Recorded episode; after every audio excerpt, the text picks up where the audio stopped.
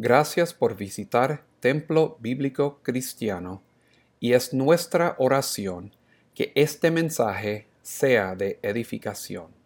Hebreos capítulo 9. Y vamos al versículo 11. Hebreos capítulo 9, versículo 11. Vamos a oír lo que la palabra de Dios nos dice. Pero estando ya presente Cristo, sumo sacerdote de los bienes venideros, por el más amplio y más perfecto tabernáculo, no hecho de manos, es decir, no de esta creación, y no por sangre de machos cabríos ni de becerros, sino por su propia sangre, entró una vez para siempre en el lugar santísimo, habiendo obtenido eterna redención. Porque si la sangre de los toros y de los machos cabríos y las cenizas de la becerra rociadas a los inmundos santifican para la purificación de la carne, cuanto más la sangre de Cristo, el cual mediante el Espíritu Eterno se ofreció a sí mismo sin mancha a Dios, limpiará vuestras conciencias de las obras muertas para que sirváis al Dios vivo. Padre, te damos gracias por este día. Pedimos tu bendición una vez más hoy, ahora sobre este servicio. Te damos gracias por habernos traído aquí con bien hoy para adorarte en espíritu y verdad. Y oro, Señor, que hables en este momento a cada corazón a medida que quietos ante tu presencia prestamos atención a tu palabra. Pido que hables y nos, muestres, Señor, eh, todas estas eh, lecciones, principios y promesas que tenemos en tu palabra, que sea bien clara, que quede bien clara hoy dentro del corazón de cada persona que está aquí. Pedimos que, Señor, en el día de hoy desafíes nuestras vidas para que podamos vivir para tu honra y tu gloria. Alabamos tu santo y bendito nombre una vez más y te damos las gracias y oramos, Señor, que si alguien entra por estas puertas sin conocerte, sin tener la certeza de pecados perdonados y tener el gozo de una vida eterna, pedimos que en el día de hoy vengan a asegurarse de eso en sus propias vidas. Te alabamos y te bendecimos en este día. Bendice, Señor, la enseñanza de tu palabra en estos momentos, Padre, por Cristo Jesús. Amén. Señor les bendiga. Gracias. Pueden tomar asiento. Y vamos a abrir un segundo en el libro de los Salmos, otra vez. Y vamos al Salmo 84, que es el último salmo que acabamos de leer. Salmo 84 y vamos al versículo 11. Salmo 84, versículo 11. Y vamos todos juntos a leerlo con la referencia. Abran sus Biblias o teléfonos, cualquiera que sea el caso. Si no veo a alguien leyendo, va a venir aquí arriba a hacerlo solo o sola. Ok. Salmo 84, versículo 11. Todos juntos. Salmo. Todos juntos, dije. No algunos, todos. Todos juntos.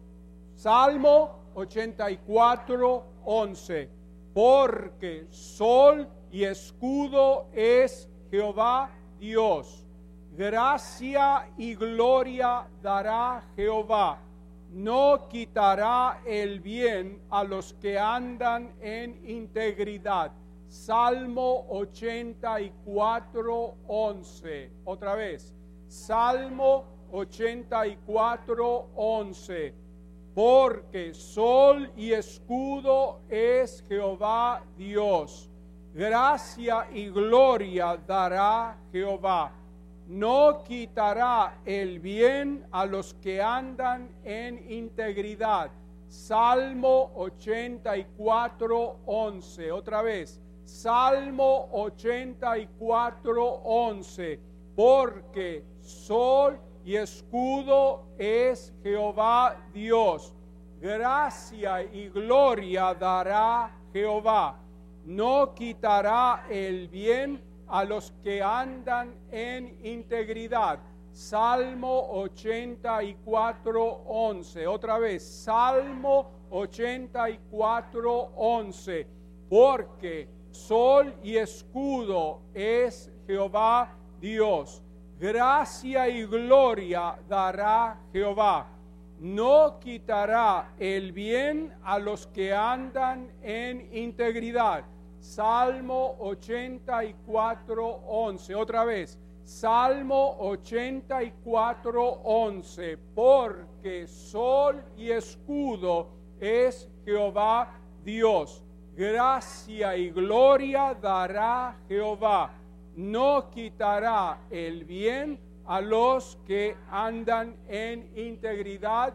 Salmo 84, 11. En ese versículo tenemos dos cosas. Tenemos una declaración y tenemos una promesa. La declaración es porque sol y escudo es Jehová Dios. Interesante, ¿qué es el Señor? Sol. ¿Qué hace el sol? El sol nos da luz y nos da calor. Y también provisión, porque es por el sol que las plantas crecen. ¿Eh? vida. Noten todo lo que es el Señor, sol. Y después es escudo. El escudo que hace, protege. O sea que en el Señor que tenemos, tenemos luz, ilumina para que sepamos por dónde vamos, ¿no es cierto? Provee y entonces también nos protege. ¿eh? Y después dice, ah, gracia y gloria dará Jehová. El Señor nos da todo por su gracia, no porque lo merecemos, sino por su gracia, favor inmerecido. Y gloria, la gloria el Señor nos las da a nosotros, su gloria. No, nosotros no tenemos gloria propia nuestra. Porque la gloria del hombre es como, la Biblia dice, se marchita como la flor del campo. ¿No es cierto? el que busca su gloria, autogloria, no es gloria. ¿eh? Y los que andan en el mundo que no siguen al Señor, ¿qué tienen? Vergüenza, no tienen gloria. ¿eh? Eh, el Señor da gracia y da gloria. Y después, ahora está la promesa, no quitará el bien a los que andan en integridad. Ahora noten que el, el versículo no termina donde dice, no quitará el bien. ¿Okay? No termina ahí no quitará el bien a los que andan en integridad. El Señor lo dijo bien claro, si me amáis, guardad mis que. Tú no puedes decir que amas al Señor y eres rebelde. ¿Estamos claros? Que hay muchos que están en las iglesias hoy día que dicen que son cristianos y son rebeldes. Saben lo que dice la Biblia y no lo hacen.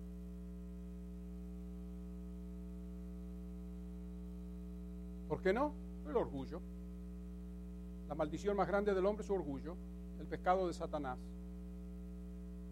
Humíllate y di, Señor, yo no sé nada. Me someto. Cuanto más aprendas a someterte, más maduro vas a ser. O madura. Porque la gente que trata de retener el control constantemente, sufren ellos y sufren los demás y nunca crecen. Ahora, yo sé que en esta iglesia nadie tiene problemas con eso. Así que ese es un tremendo versículo. Vayan a casa y repásenlo, porque así se aprende la palabra de Dios. Un versículo a la vez. ¿Eh? Primero leemos la palabra, estudiamos la palabra, memorizamos la palabra, después obedecemos la palabra, viviendo lo que dice. Ahora, vamos a Hebreos, que para eso vinimos. Capítulo 9 y el versículo 11, que fue lo primero que leímos esta mañana. Abran sus esquemas de la semana pasada, porque no lo terminamos el esquema. El punto B. En el punto B, la segunda página del esquema de la semana pasada, donde dice, el santuario celestial es el real o verdadero y mejor debido a qué. Vamos a ver el debido a por qué. Ok, nos trae esto al quinto contraste mostrando la superioridad del nuevo sacerdocio al sacerdocio, al del sacerdocio levítico, porque se debe a que el nuevo sacerdocio está basado en un mejor sacrificio. El nuevo sacerdocio está basado en un mejor santuario y en un mejor sacrificio. El orden levítico estaba basado en sacrificios de animales. ¿Eh? Como vimos aquí, en el tabernáculo, el esquema que tenemos del tabernáculo, el, el, modelo que tenemos aquí del tabernáculo, lo que vemos aquí adentro en el atrio del tabernáculo, todo animales que los traían para sacrificar, ¿no es cierto?, en el altar de bronce y después llevar la, sangre dentro del lugar santo y una vez al año el sumo sacerdote en el lugar santísimo. ¿Eh? Entonces vemos aquí que el orden levítico basado en, estaba basado en sacrificios de animales, lo cual proveía una expiación temporal solamente, pero el nuevo sacerdocio, el de Cristo, está basado en el sacrificio de Cristo, el cual provee expiación y redención eternas. Entonces decimos que el santuario celestial es el real y mejor debido primeramente a que eh, debido al tabernáculo mejor o al mejor tabernáculo donde sangre mejor fue ofrecida. ¿Eh? Esa es la primera razón. El escritor muestra la superioridad del nuevo sacerdocio, el sacerdocio de Cristo, de dos formas. Primero, el santuario en el cual Él funciona, o sea, el Señor Jesucristo funciona, es el más amplio y más perfecto tabernáculo, no hecho de manos, es decir, no de esta creación. El Señor, por cierto, dio instrucciones, dio, le dio la orden a Moisés de edificar este tabernáculo, ¿sí o no? Pero como quiera, este tabernáculo fue edificado por manos humanas y con materiales terrestres, terrenales cierto?, los cuales eran imperfectos, y estoy seguro que los 40 años que estuvieron en el desierto y más tarde en la tierra prometida en Israel, este tabernáculo habrá pasado muchas reparaciones, porque las cosas envejecen, al menos que el Señor hubiera hecho con el tabernáculo como hizo con las sandalias de ellos que no se gastaban, ¿cierto? Pero eso era en el desierto, pero quizás cuando ya estaban dentro de la tierra prometida, el tabernáculo quizás había cosas que envejecían y había que repararlas o cambiarlas, pero de todas maneras lo importante aquí es que era un tabernáculo hecho de manos humanas, o sea, de esta creación, creación terrenal. Ah, esto quiere decir que el antiguo tabernáculo fue hecho por manos humanas, manos pecaminosas, imperfectas. Era terrenal y por esa razón estaba sujeto, como dijimos, a la ruina del tiempo y la destrucción. Ah, el celestial, el tabernáculo celestial, no fue hecho por manos humanas. Es celestial y por lo tanto permanece para siempre. Y fue de acuerdo al patrón de ese tabernáculo que el Señor le dio la instrucción a Moisés que construyera este tabernáculo, el cual es copia del tabernáculo que está en el cielo. ¿eh? Y no fue hecho el tabernáculo en el cielo de, de materiales terrenales y por lo tanto es un santuario superior. El Señor Jesucristo, estando, dice ya presente sumo sacerdote de los bienes venideros, se refiere a qué cosa? A los cumplimientos mesiánicos. O sea, todas las promesas que el Señor le había hecho al pueblo de Israel a través de la ley que Moisés les dio, que el Señor le dio a Moisés, ¿no es cierto? Y a través de todos los profetas y a través de todos los escritos, porque así se divide el Antiguo Testamento hebreo, ley, profetas escritos. Los escritos comienza con el libro de los Salmos. Y está dividido diferente, pero tienen la misma cantidad de libros que tenemos nosotros, 39 libros. ¿Está claro? Pero las promesas estaban en todos esos lugares. Y esas promesas se iban a cumplir en el Mesías, en el Cristo, en el ungido de Dios. Y vemos que aquí es, se refiere a esos cumplimientos. Y este es un contraste entre la obra del sumo sacerdote del orden levítico o del orden arónico o del orden mosaico en el día de la expiación que llamamos Yom Kippur. Yom en hebreo es día. Kippur significa cubrir. ¿Ok? Y en el Levítico capítulo 16, que si no me equivoco es el capítulo más largo del Levítico, lo único que el tema que ocupa ese capítulo es el día de Yom Kippur, lo que el sumo sacerdote hacía en el día o lo que él había estado eh, había sido instruido a hacer entrar al lugar santísimo dos veces al año. O sea, un solo día. Pero ese día entraba dos veces. ¿eh? Y eso lo hacía constantemente. La obra de Cristo, ¿no es cierto? O sea, es el contraste entre la obra del sumo sacerdote del orden levítico en el día de la expiación y la obra de Cristo lograda por su muerte y resurrección. E, el sumo sacerdote levítico tenía que repetir el sacrificio cada año, cada año, pero el sacrificio de Cristo fue hecho una vez para siempre. ¿Cuántos de ustedes vienen de una iglesia o fueron a una iglesia donde eh, todo era costumbre y tradición. Nada más. El resto de ustedes nunca fueron a una iglesia católica. Casi todo el mundo, pero no levantan la mano, no quieren confesar su pecado, ¿no es cierto? Por supuesto, sabemos que sí, yo también, no se preocupen, yo no iba a la iglesia católica apostólica romana, yo iba a la iglesia católica apostólica ortodoxa. Es el mismo caballo de otro color. ¿No es cierto? ¿Y qué hacían todos los domingos? Misa, misa. ¿Y qué era? A ver, a ver, tú que eras tremendamente católica, ¿qué es la misa? No le respondan, ¿qué es la misa? ¿Qué es la misa? Pero ¿qué es? ¿Cuál es el significado de la misa? ¿Qué? ¿Qué te enseñaba? No, no, no te preocupes, no te sientas mal, que tú no eres la única que no sabe. No, tú, tú creciste en una iglesia católica. ¿Qué es la misa? O sea, ¿qué es la misa? O sea, ¿qué es la misa? Sacrificio constante. Pero noten que no, noten que no se lo enseñan a la gente, no te dicen, este es el sacrificio todas las veces.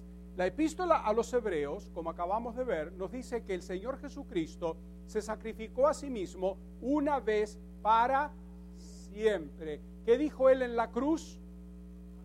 Entonces, si todo está consumado, ¿por qué siguen haciendo sacrificios? No, no, no, no, no, no. No es para confundirnos, porque estoy seguro que ellos no tienen en mente confundirnos, sino que simplemente no saben porque no les enseñan, es una doctrina errónea. Todo se juzga a través de la Biblia. Si, la, si algo estaba en contra de lo que la Biblia dice, tienen que cambiar eso, no la Biblia. La Biblia no se cambia, es la palabra de Dios. ¿Está claro?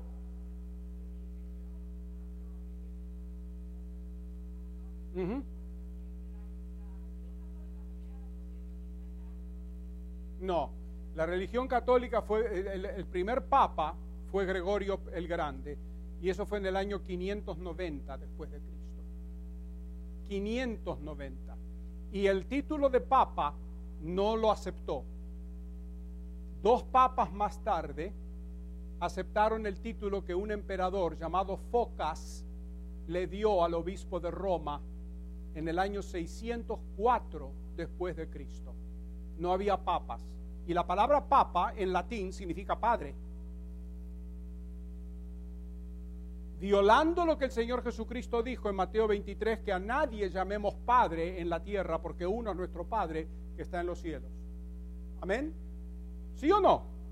Entonces, alguien tiene que estar errado, los dos no pueden tener razón. Claro, entonces, pero la pregunta era, ¿qué hacen todos los domingos a través del año en esas iglesias? Lo mismo. Tienen un calendario que siguen y todo es mecánicamente automático. No hay ningún propósito ni significado en eso, sino simplemente seguir una tradición, un ritual. Mira, hacen, ¿sabes cuántas misas hacen en el día? Piensa en esto, ¿cuántas iglesias católicas hay a través del mundo?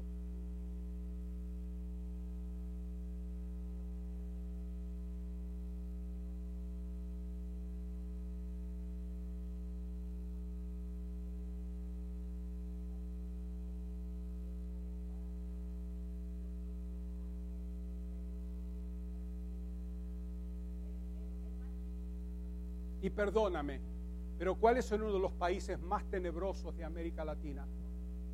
México. ¿Ok? Solamente Nuestra Señora de Guadalupe basta. ¿Ok? Y no ataquemos a la gente, porque la gente no tiene la culpa, es el sistema. ¿Ok? Porque en, Santo Domingo tiene la Virgen de la Altagracia.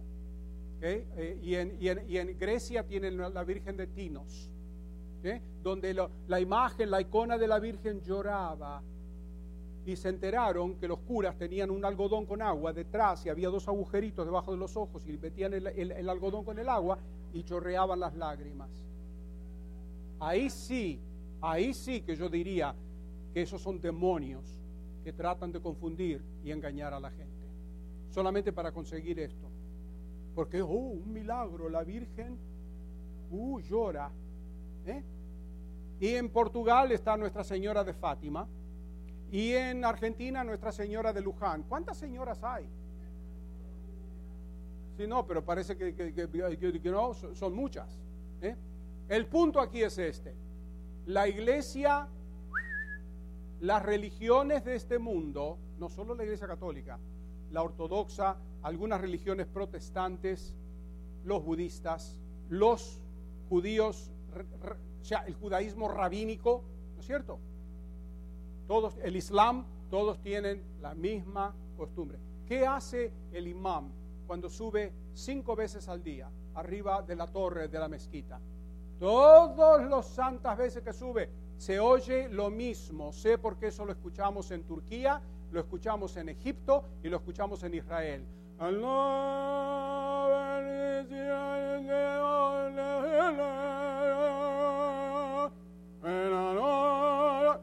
Todos los días.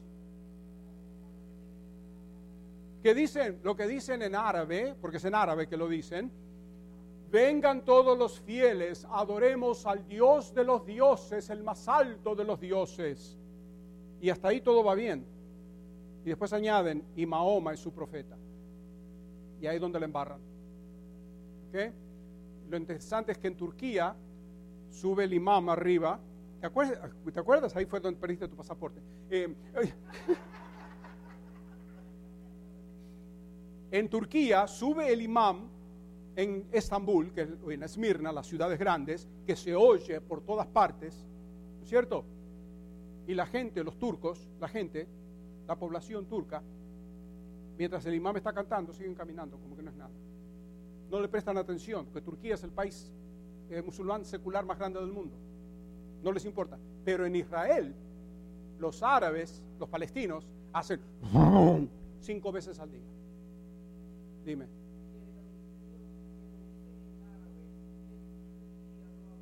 No, no, no. Bueno, pero no, pero no hablas, vayas lejos. Exacto, ¿qué hacían latín los católicos? Latín, ¿quién habla latín? Ni siquiera a veces español hablan. Y no se vayan lejos, en Grecia las misas son en el griego alejandrino. Y la mayoría de los griegos, ni siquiera el griego moderno hablan bien.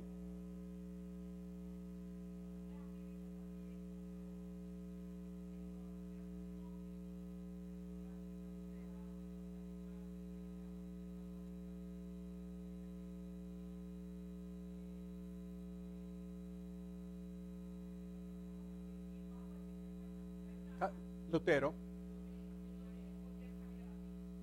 Claro, era profesor en la universidad. Él sabía latín, sabía griego, sabía hebreo, sabía alemán. Y los descubrió, porque en Italia fue que se burlaban los curas. En la iglesia hacían la, la, la misa y la hostia, y ellos decían en latín, pan eres y en cuerpo te convertirás. Pero el juego de palabras en el latín se burlaban de la gente y decían, pan eres y pan te quedarás. Y como Lutero entendía eso, se escandalizó y se dio cuenta de que estaban burlándose de la gente. Y ahí fue donde comenzó la reforma. La reforma comenzó por culpa de la Iglesia Católica, no por culpa de Lutero. ¿Estamos claros? Y gracias al Señor por Lutero. Cometió errores, pero por lo menos hoy día tenemos la Biblia abierta delante nuestro, gracias a Lutero, entre otros. ¿Eh? Sí.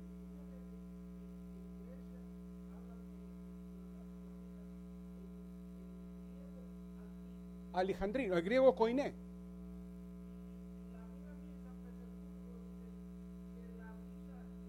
Ruso.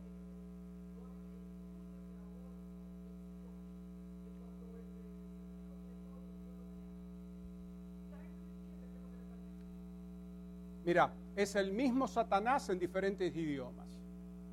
¿Ok? Está todo. ¿Qué importa? Bueno, alguien dijo que cuando Satanás se pone pantalones es fiero, pero cuando se pone sotanas es más fiero todavía. Señores, lo importante en la vida, que, lo, que, lo que estamos haciendo aquí hoy, es aclarando la importancia de lo que la palabra de Dios dice y lo que las religiones confunden.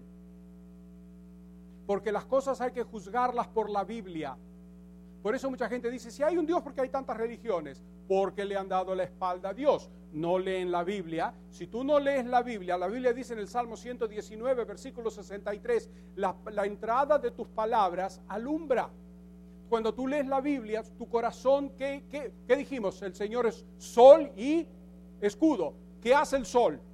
Alumbra. Cuando tú quieres leer algo, ¿entras en la habitación a oscuras o prendes la luz? Bueno, lo mismo cuando tú lees la Biblia, se prende la luz. Y la gente anda en tinieblas porque no leen la Biblia. Y si tú eres creyente aquí adentro y no lees la Biblia, ¿cómo esperas que los impíos la lean? Pero comencemos por aquí adentro. Comencemos aquí adentro. Ok, digan todos, yo soy duro. Díganlo. That's all. El Señor comienza a, solucionar el problema cuando admitimos que tenemos un problema. Y si aunque no seamos duros, ¿saben lo que somos? Somos o ganes. O si prefieren, olgafanes. O perezosos.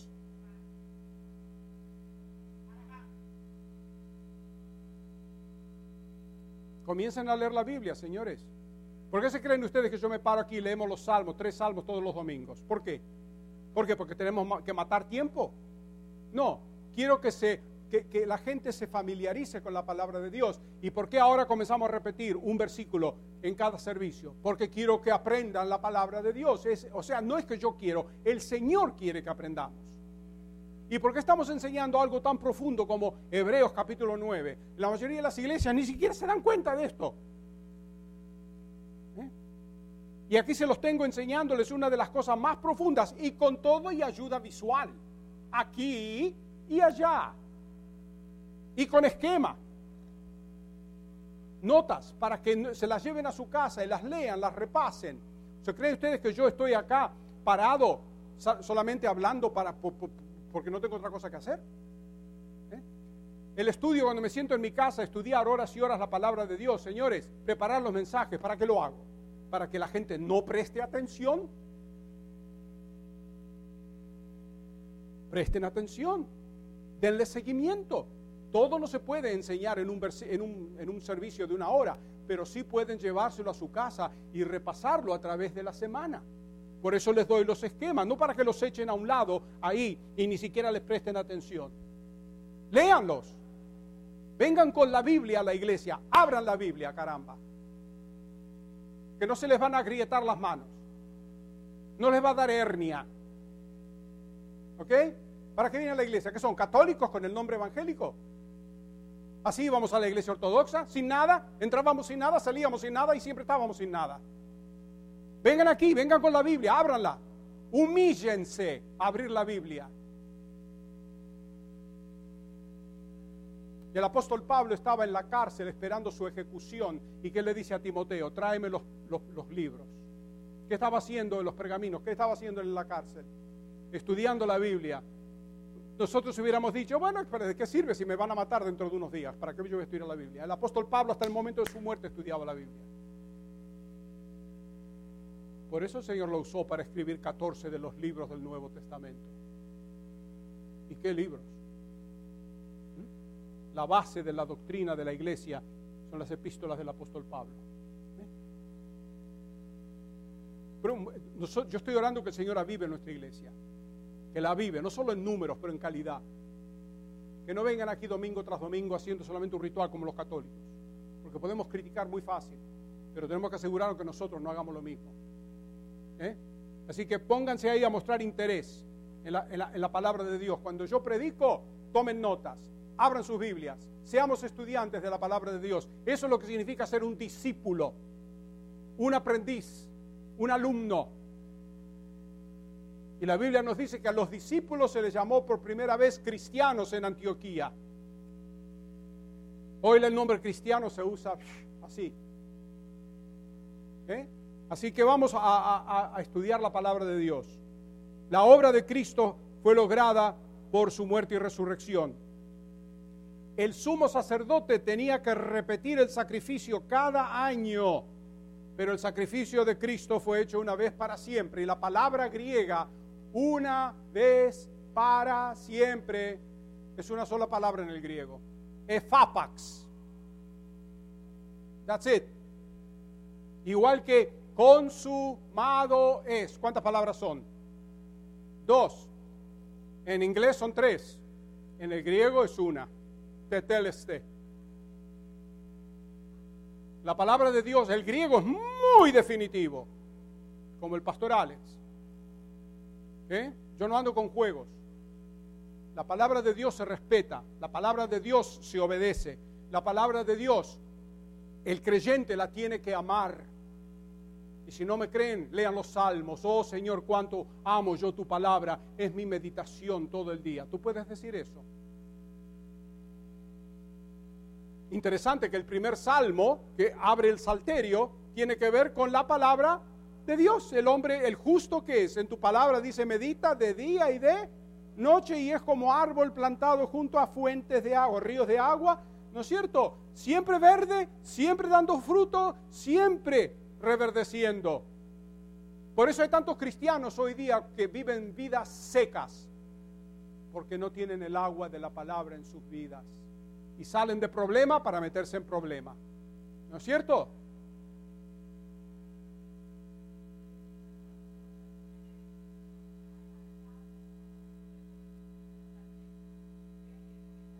Sí. Bueno, porque son unos de los más famosos que ha administrado los corazones de la gente. Es, el Salmo 23 es el salmo favorito de mi bisabuela, me dicen. ¿Mm? Que fue la... Sí, sí. Pero una cosa es saberlo y otra cosa es creerlo. Creerlo. Porque yo, por ejemplo, pueden decirme, usted puede, el Señor no nos dice que, o sea, yo no puedo hacer una silla. Porque ¿qué hacen las religiones? ¿Qué te dicen? Haz, haz, haz, trata, trata, trata, ¿sí o no? Trata de ser bueno, porque los buenos van al cielo. El problema es que no hay ningún bueno. ¿Eh? La Biblia no te dice trata, trata, trata. La Biblia te dice confía.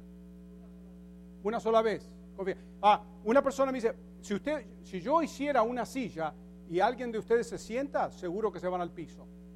Porque yo no sé hacer una silla.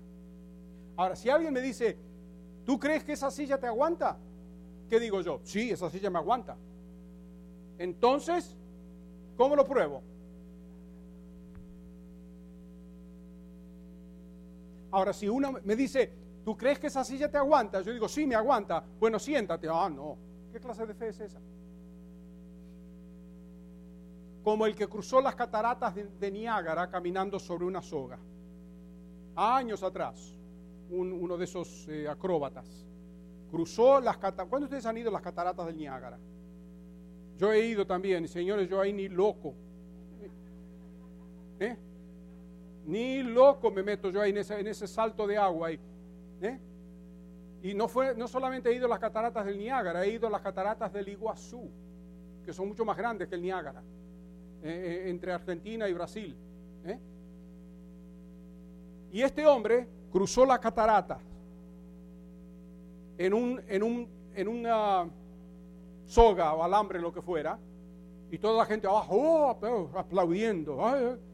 ¿Cuántos de ustedes creen que puedo cruzar las, cataratas caminando sobre la soga con una carretilla. Y todo el mundo, ¡yeah! Agarró la carretilla y cruzó con la carretilla de un lado a otro. Y cuando terminó la gente aplaudiendo. Y después se da vuelta y dice, ¿cuántos de ustedes creen que yo puedo cruzar con la carretilla y una persona sentada adentro? Y todo el mundo, sí, ah, sí, ah, ah, ah". ¿Quién va a ser el primer voluntario?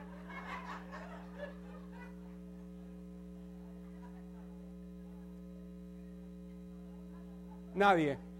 ¿Vieron qué fe? Por eso nos dice en Santiago, la fe sin obras es muerta. Si tú me dices que tienes fe, ponle patas a la fe. Hazlo. Por eso dice que el que no solamente seamos oidores, sino hacedores, el mismo libro de Santiago, sino dice nos engañamos a nosotros mismos. Punto. Dios no es burlado. ¿Eh? Entonces, si tú eres un creyente o una creyente, tu vida tiene que demostrar el fruto de tu fe. Si no hay fruto en tu vida, examínate, puede que nunca hayas creído. En verdad. ¿eh? Entonces vemos aquí que dijimos que hay dos cosas que hacen el sacrificio de Cristo superior.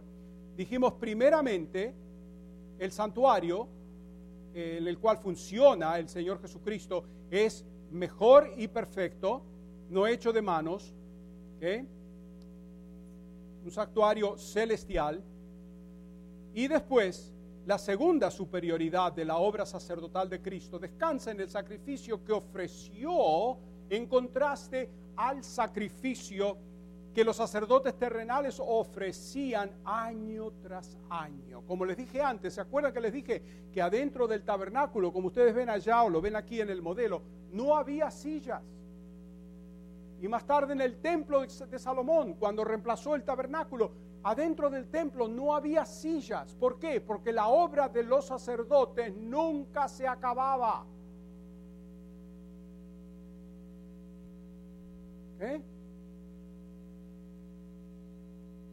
Ellos ofrecían la sangre de animales, pero Jesús ofreció su propia sangre. ¿Eh? Él es ambos víctima y sumo sacerdote al mismo tiempo. Abran conmigo un segundo en el, vayan al capítulo 13 de Hebreos, solamente por un segundo. Nos adelantamos aquí solamente para leer un versículo, que es el versículo 12, donde dice, por lo cual también Jesús, para santificar al pueblo, mediante su qué? ¿Su qué? Propia sangre. ¿Están conmigo? ¿Ok? Mediante su qué? Propia sangre, no la sangre de animales, sino su propia sangre, padeció fuera de la puerta. ¿Fuera de la puerta de qué? De Jerusalén. ¿Se acuerdan los que fuimos a Israel? ¿Dónde estaba el Calvario? Fuera de los muros. ¿Eh? Ahí fue donde él sufrió. Pero fue que derramó su qué? Propia sangre no la sangre de animales. Entonces, también abran, abran conmigo en Hechos capítulo 20, un segundo. Hechos capítulo 20. Aquí es donde el apóstol Pablo se está despidiendo, perdón, de los ancianos de Éfeso por última vez. Y les da una amonestación aquí, los, los alienta, una exhortación y les dice en el capítulo 20 de los Hechos y el versículo 28, les dice a los ancianos, por tanto, mirad por vosotros y por todo el rebaño en que el Espíritu Santo os ha puesto por obispos. ¿Qué les dijo? Mirad. ¿Qué significa mirad? Cuidar. Cuídense de ustedes mismos y de todo el rebaño que el Señor les dio y eso es lo que yo estoy tratando de hacer toda mi vida, 47 años estoy haciendo, cuidando el rebaño que el Señor me da. ¿Ok? ¿Por qué? Porque eso es lo que el Señor manda. Y tenemos que amar el rebaño.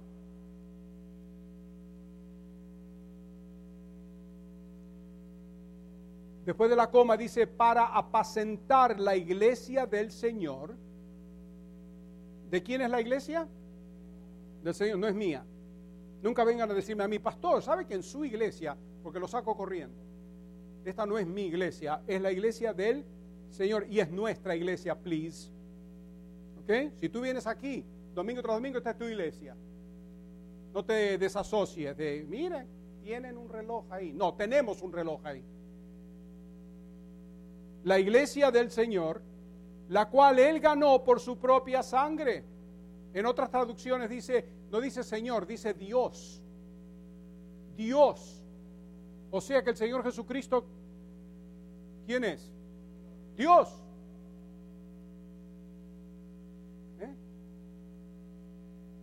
Él derramó su propia sangre, no la sangre de animales. Queda más que claro que la sangre animal es inferior a la sangre de Cristo, porque la sangre animal nunca resolvía el problema del pecado del hombre y es por eso que tenía que ofrecerse año tras año. Todos los santos años el sacerdote tenía que entrar en el lugar santísimo una vez al año para ofrecer la sangre por sus propios pecados y después por los pecados del pueblo. Y eso se hacía todo. Si eso hubiera perfeccionado la primera vez que lo hizo, ¿hubiera habido necesidad que se hiciera todos los años? No. ¿Eh? Entonces vemos aquí, uh, Jesús ofreció su propia sangre, pero la ofreció una vez para siempre. Otra vez la palabra griega efapax significa totalmente una vez para siempre. ¿eh? Además, la sangre animal era llevada por el sumo sacerdote dentro del lugar santísimo, ¿sí o no? el animal no venía y decía, yo quiero sacrificarme por los pecados del pueblo. Los pobres animales no sabían lo que estaba pasando. Eran víctimas. ¿Eh? El sumo sacerdote era el que traía la sangre al lugar santísimo, pero Jesucristo se presentó a sí mismo ante la presencia de Dios como sacrificio final y completo por los pecados del pueblo. Su sacrificio fue voluntario, por eso en Juan 10, 17 dice, yo pongo mi vida por mí mismo, nadie me la quita, tengo poder para ponerla y tengo poder para volverla a tomar. y lo demostró, no solamente habló, él lo demostró. Nadie le quitó. Lo crucificaron porque él permitió que lo crucificaran. ¿Se acuerdan cuando vinieron a arrestarlo en el huerto de Getsemaní? ¿Mm? Y se paró y dijo, ¿a quién buscáis? A Jesús de Nazaret, yo soy. ¿Y qué hicieron? Todos un paso hacia atrás y se cayeron en tierra por la fuerza de sus palabras y ni ahí se dieron cuenta. Hablando de ceguera, ¿cuán ciega puede ser una persona? Solamente por decir yo soy, se cayeron todos en tierra. Si él hubiera sido un hombre común, como algunos creen, muchos creen, nada hubiera pasado. Imagínense que yo me pare aquí y les diga a ustedes, yo soy. ¿Qué pasa? Nada. Solamente estoy declarando algo. Pero si yo les dijera, yo soy, y se esfuman todos de aquí, desaparecen,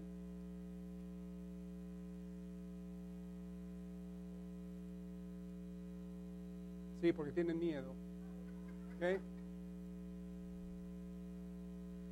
Entonces vemos aquí que es interesante ver que los sacerdotes entraban con sangre en la presencia de Dios, pero Jesús entró no con sangre, sino por o a través de su sangre.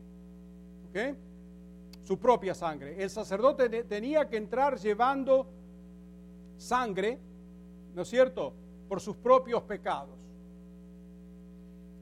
Y la sangre no era suya propia, pero Jesús no tenía pecado y por lo tanto entró por su propia sangre en el lugar santísimo. La diferencia, ¿verdad? Lo último es que los sacrificios de animales no podían quitar el pecado. Su sangre cubría el pecado. ¿Me pueden poner la imagen del propiciatorio? Eso. Ahí están los querubines. Eso que ustedes ven, donde están arrodillados los querubines, esa plancha ahí, ese es el propiciatorio. Y ahí el sumo sacerdote ponía la sangre, rociaba la sangre de los animales. Esa era, ese era el trono de Dios en la tierra durante la economía mosaica. Ahí habitaba Dios con su pueblo. Y por eso es que nadie podía entrar ahí sin sangre. Y nadie podía entrar, punto. El sumo sacerdote, solo él, una vez al año, con sangre. Y ofrecía la sangre, la rociaba y cubría el lugar. Y por eso se llama Yom Kippur. Yom en hebreo es día, Kippur es cubrir. Y lo único que hacía la sangre de los animales era cubrir el pecado del pueblo y el pecado del sumo sacerdote. Solamente cubrir, no lo quitaba. Y esa es la gran diferencia, ¿no es cierto? Eh, y ese, ese pecado era cubierto solamente hasta el tiempo cuando la sangre de Cristo quitaría el pecado. Por eso Juan Bautista, cuando lo vio al Señor Jesucristo en Juan 1.29, que dice, he aquí el Cordero de Dios que quita, no que cubre, sino que quita el pecado del mundo. ¿Y cuán lejos quitó el Señor el pecado de nosotros? Tan lejos dice como está el oriente del occidente. ¿Quién dijo eso? David. ¿Cuándo? Mil años antes él sabía. Él sabía que no era solamente el cubrir, era el quitar.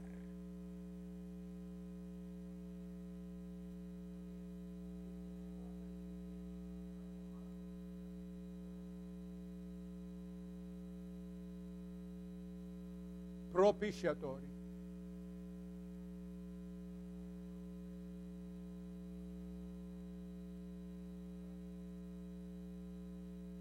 Algo propicio que te da favor, gracia. Tienes que estudiar la palabra griega más bien, y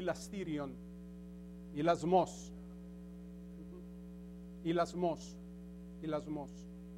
¿Okay?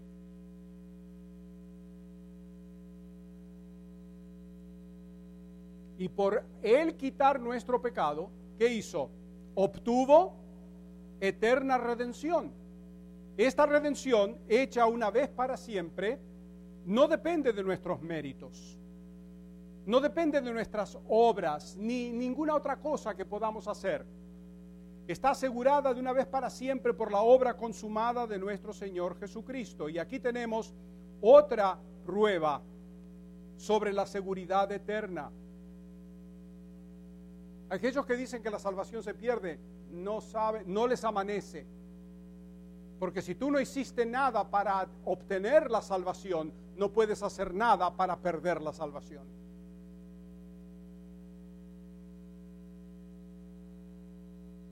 No entienden la gracia de Dios, la gracia de. Señor, señores, el Señor nos da su salvación por gracia, por medio de la fe. La fe es la certeza de lo que se espera la convicción de lo que no se ve, y su gracia es favor inmerecido. Tú no mereces o inmereces nada, el Señor te lo dio por su gracia solo con tu creer en el sacrificio de Cristo en la cruz. Eso es todo. Dime.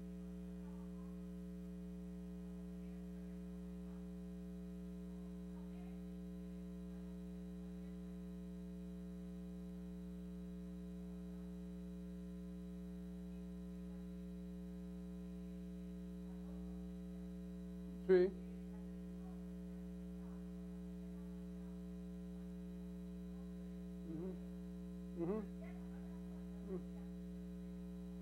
por eso la Iglesia Católica mató millones de personas en las hogueras.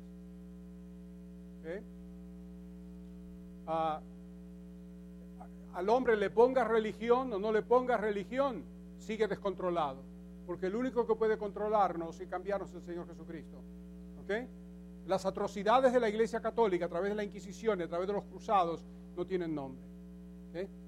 Ahora, es superior el sacerdocio de Cristo porque trabaja en un mejor santuario, tiene mejor sangre y se logró, se debe a que es superior porque logró una mejor redención. Vayan ahí al versículo 13, ¿no es cierto? En ah, Hebreos capítulo 9.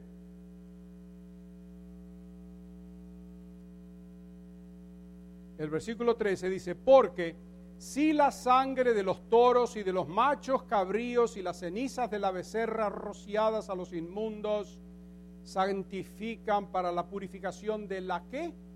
Carne. Noten tres tipos de sacrificios, toros, machos cabríos y becerra. ¿Por qué? Vamos a ver ahora el por qué. La redención que logró el Señor es mejor no solo porque es eterna, sino porque limpia y purifica la conciencia. Ningún ritual religioso purifica la conciencia.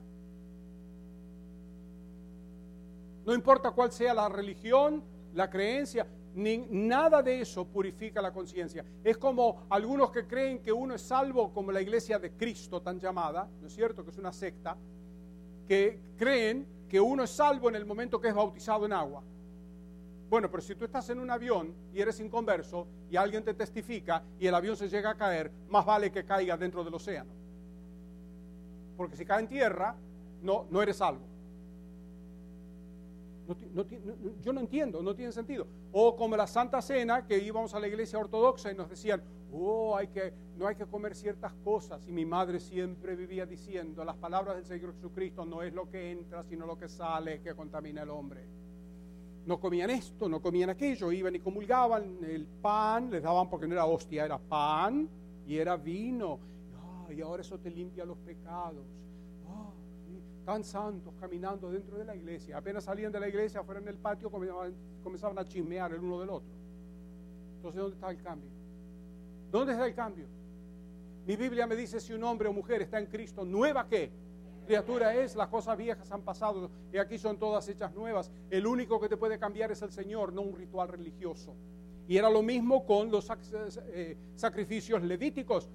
Limpiaban la carne, pero no, no la conciencia, no adentro. Entonces vemos, eran eh, eh, rituales externos limitados a limpiar la carne, pero la obra de Jesús limpia internamente. ¿Eh? la sangre de los toros, por eso le dije tres tipos de sacrificios en el versículo 13, toros, machos cabríos y becerra, ¿verdad? ¿Qué hacía la sangre de los toros? La sangre de los toros limpiaba ceremonialmente la inmundicia de los sacerdotes. La sangre de los machos cabríos limpiaba la inmundicia del pueblo. Y las cenizas de la becerra se usaban para limpiar a los que habían tocado un cadáver. El rociar de agua era, eh, para aquellos que no eran limpios, de acuerdo al libro de los números, capítulo 19. Todas las cosas mencionadas en este versículo eran para la purificación de la carne, todo era externo. Mm.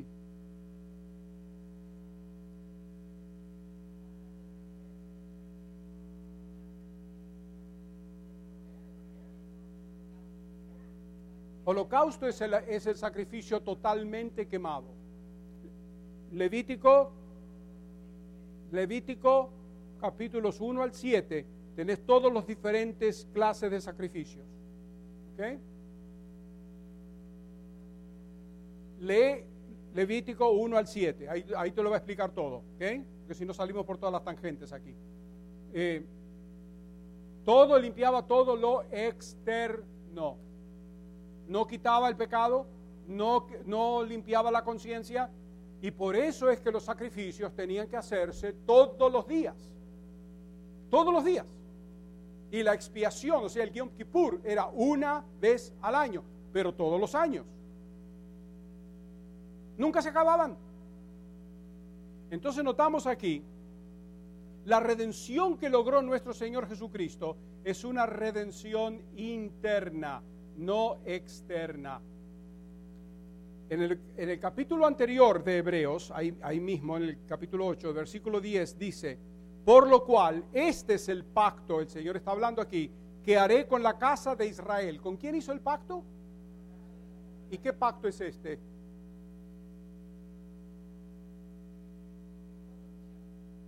Todos son mesiánicos. Hebreos 8.10. ¿Qué pacto es este? Mosaico. Noten lo que dice. Por lo cual este es el pacto que haré con la casa de Israel. Después de aquellos días, dice el Señor, pondré mis leyes en la mente de ellos y sobre su corazón las escribiré y seré a ellos por Dios y ellos me serán a mí por pueblo. Nuevo pacto. Eso lo hablamos la semana pasada. Aquí el escritor de Hebreos está citando Jeremías 31, 31 al 34, o sea, capítulo 31, versículos 31 al 34. El nuevo pacto fue hecho con la casa de Israel, como todos los pactos. El Señor nunca hizo pacto con la iglesia. Ahora nosotros nos beneficiamos del nuevo pacto. Sí, pero espiritualmente, no físicamente todavía, hasta el reino. Pero el pacto fue hecho no con la iglesia, sino con la casa de Israel.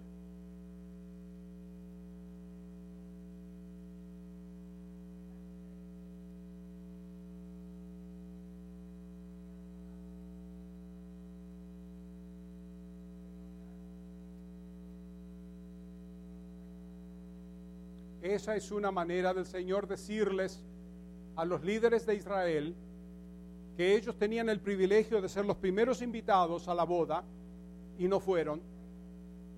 Claro, claro, porque el Señor está hablando sobre el futuro. Y primero la iglesia, cuando el Señor Jesucristo murió en la cruz y resucitó y ascendió al cielo, cuando tú lees el libro de los Hechos, los primeros creyentes eran todos judíos hasta Cornelio, pero Cornelio fue uno. Pero después de ahí todos eran judíos. Pero después el, Evangelio comenzó a, esparcerse hacia los gentiles porque el pueblo de Israel lo rechazó. Pero primero el Señor vino a ellos. Él dijo, vine solo a, salvar, vine para la casa, las ovejas perdidas, a buscar las ovejas perdidas de la casa de Israel. Un segundo, un segundo, déjenme terminar el pensamiento. Las, las ovejas perdidas de la casa de Israel, no los gentiles. Los gentiles somos salvos de chiripa, como dicen. Porque ellos, por eso el apóstol Pablo, eso lo explica en Romanos 11, que por causa de la caída de Israel, nosotros hemos sido bendecidos. Por eso nunca, miren, hablen bien a, los judíos, trátenlos bien. Y cuando ellos no creen, no creen, pero sepan que es por la caída de ellos que nosotros somos salvos. Para llevarlos a celos y traerlos a Cristo. No es que el Señor los ha rechazado en ningún momento. ¿Eh? Ahora, dime. Eh, el mundo está confundido.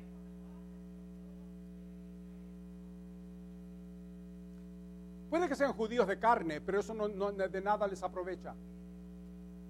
No.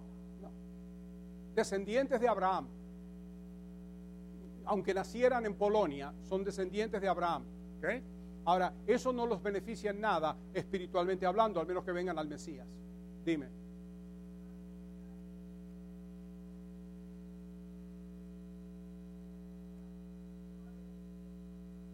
Sí, al infierno. Pero durante la tribulación va a haber primeramente 144 mil judíos, apóstoles Pablos, Ahora imagínate, si un apóstol Pablo llegó con el Evangelio hasta Inglaterra, imagínate lo que 144 mil apóstoles Pablo van a hacer en este mundo. Exacto. Eh, no son testigos de Jehová. Son judíos. Judíos. Nadie los va a poder tocar y van a predicar el Evangelio y se van a convertir multitudes de gente durante la tribulación.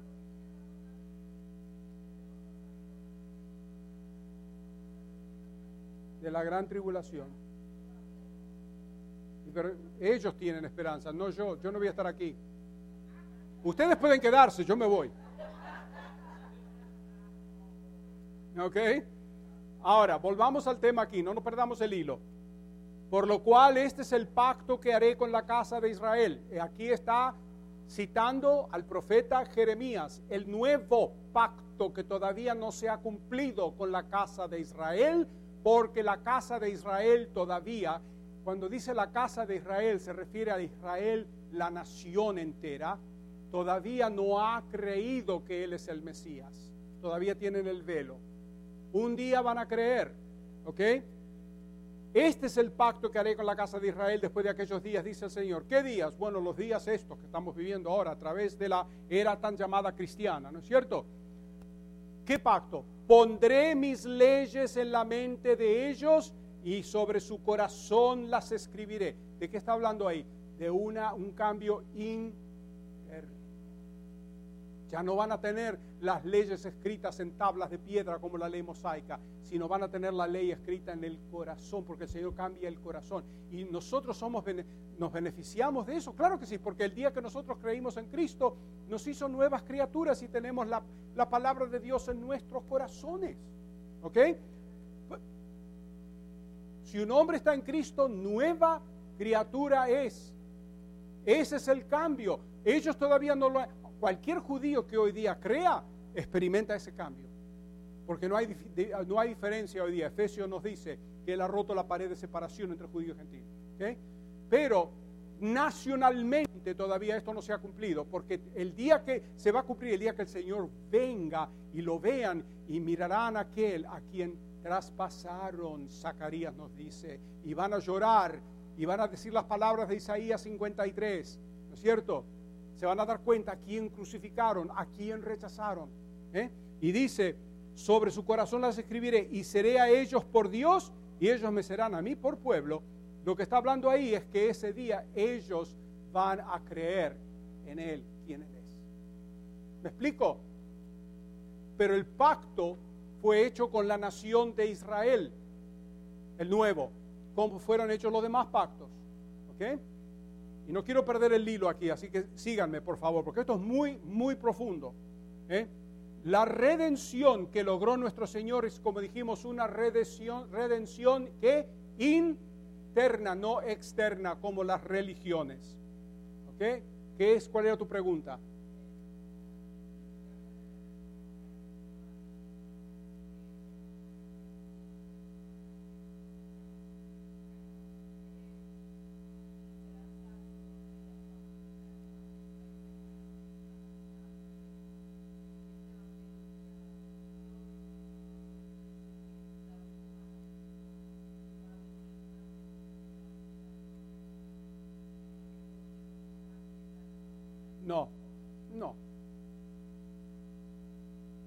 A todas las naciones se refiere que el Evangelio va a ser predicado en toda. No te dice ahí, óyeme.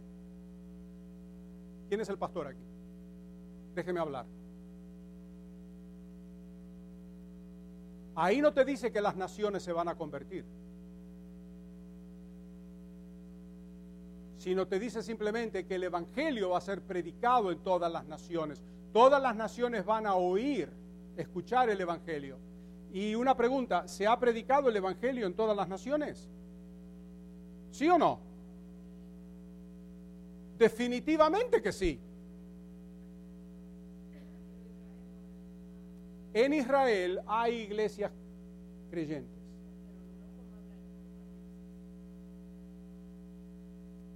El Apocalipsis te habla de la tribulación por la cual Israel va a pasar todavía no creen. Ok, en la tribulación muchos de ellos se van a convertir, pero la nación entera no se va a convertir hasta el día que lo vean, cuando termine la tribulación.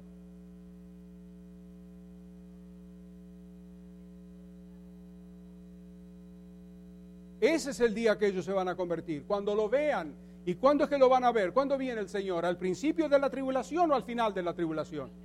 Al final de la tribulación. Primero viene, claro, primero viene por sus santos, que es la iglesia, y después de los siete años de tribulación viene con sus santos para establecer el reino. Y el primer reino que va a creer es Israel, no el último.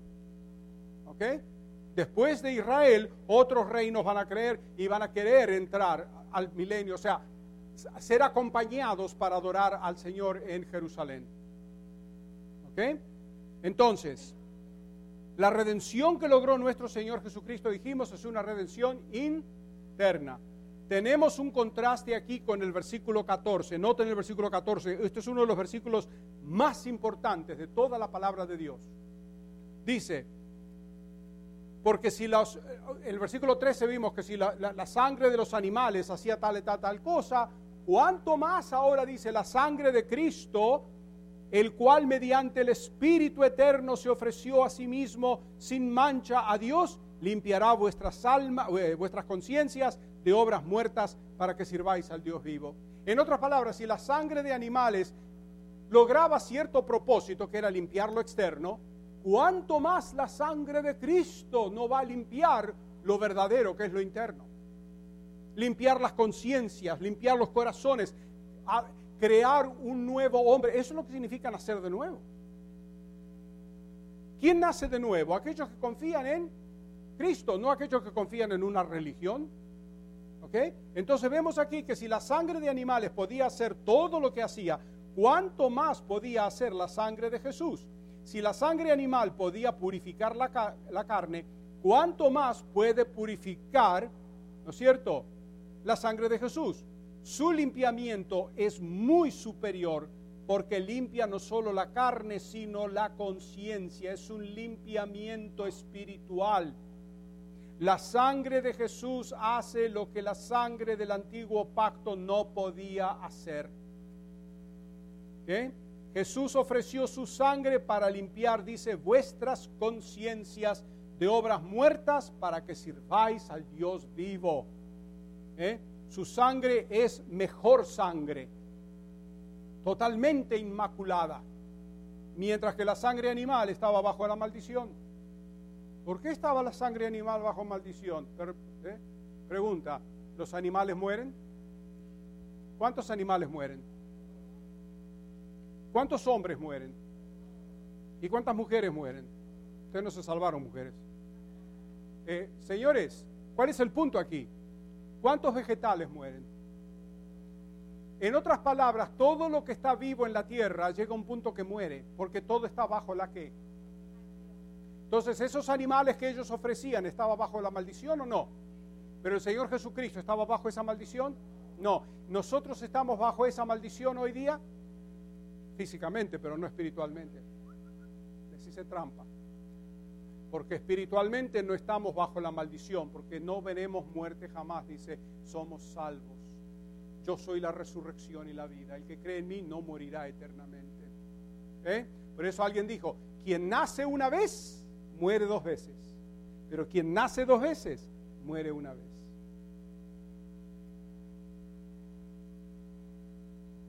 Entonces notamos que ah, Jesús ofreció su sangre y dice, mediante el Espíritu eterno.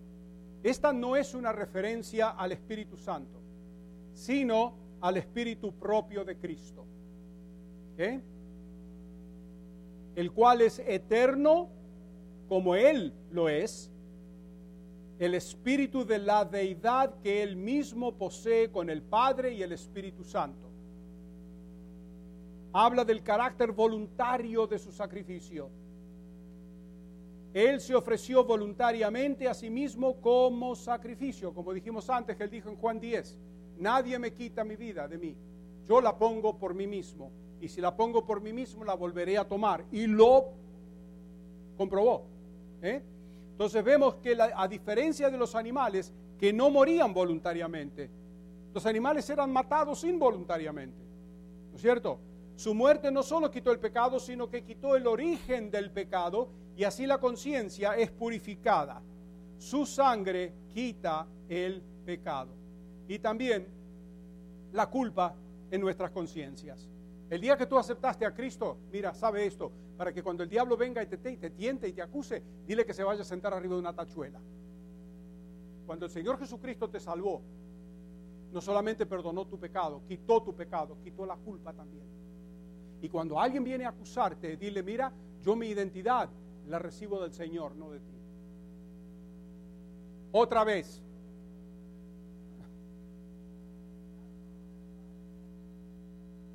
Todo lo que necesitamos saber para la salvación. Las cosas secretas pertenecen a Jehová. Exacto. ¿Ok?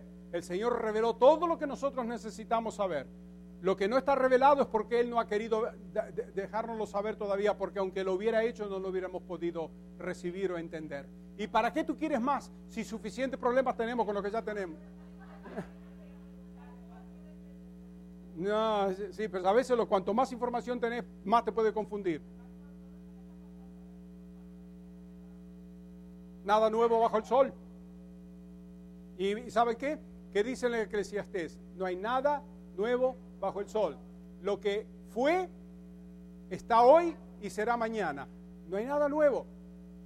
Solamente los nombres cambian, pero es siempre lo mismo. Y ahí ese es el engaño de Satanás. Porque todos estos dictadores se creen que ellos van a lograr lo que quieren lograr, pero no se dan cuenta, se olvidan, están enseguecidos de ver a todos los dictadores de la historia que todos terminaron igual. Hitler se mató a sí mismo, Napoleón murió en el exilio, Alejandro el Magno murió en, Babilonia a la edad de 33 años, todos los Césares murieron, ¿cuántos reyes no murieron? Emperadores y dictadores que hicieron todas las cosas que hicieron, ¿no es cierto? Y este ahora va a terminar igual, no se preocupen por eso. No solamente hombres terminan mal, imperios terminan mal. Pero el Señor está en control. Hay una razón por todo.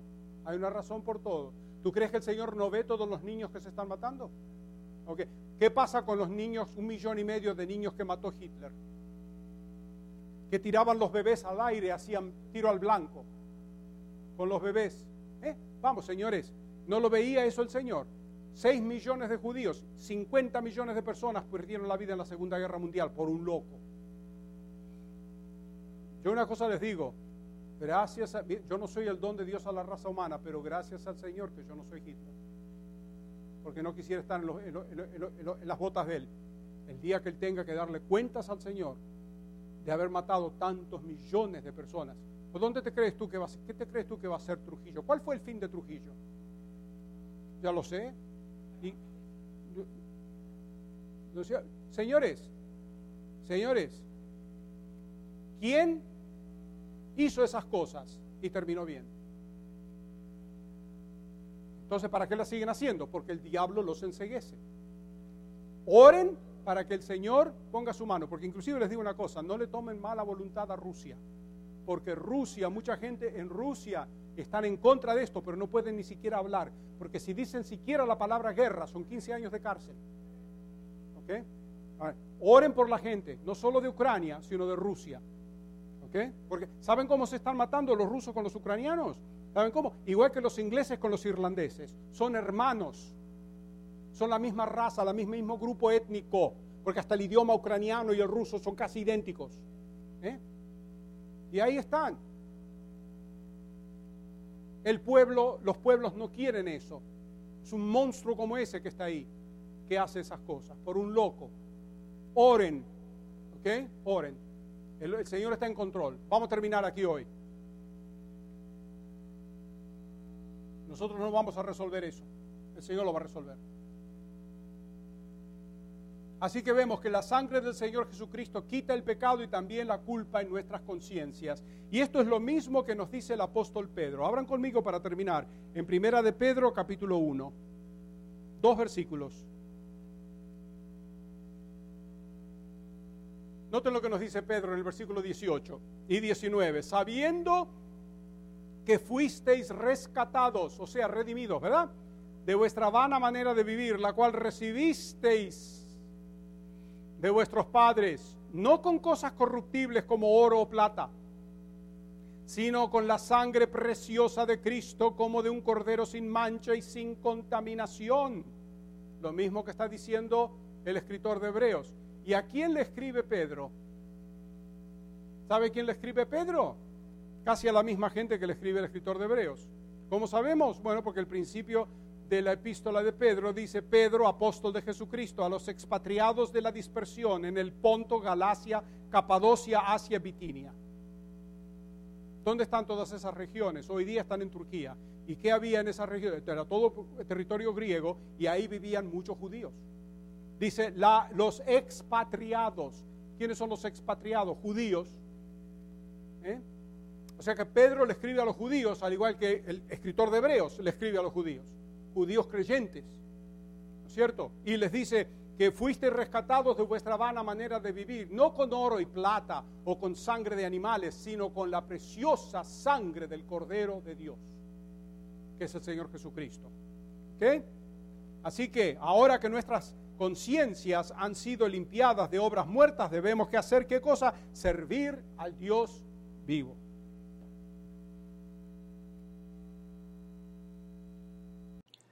Le agradecemos por escuchar este mensaje y oramos que la palabra de Dios le haya hablado a su corazón. Para escuchar sermones anteriores, por favor visítenos en cbttbc.com o anchor.fm y busque a CBT Sermons.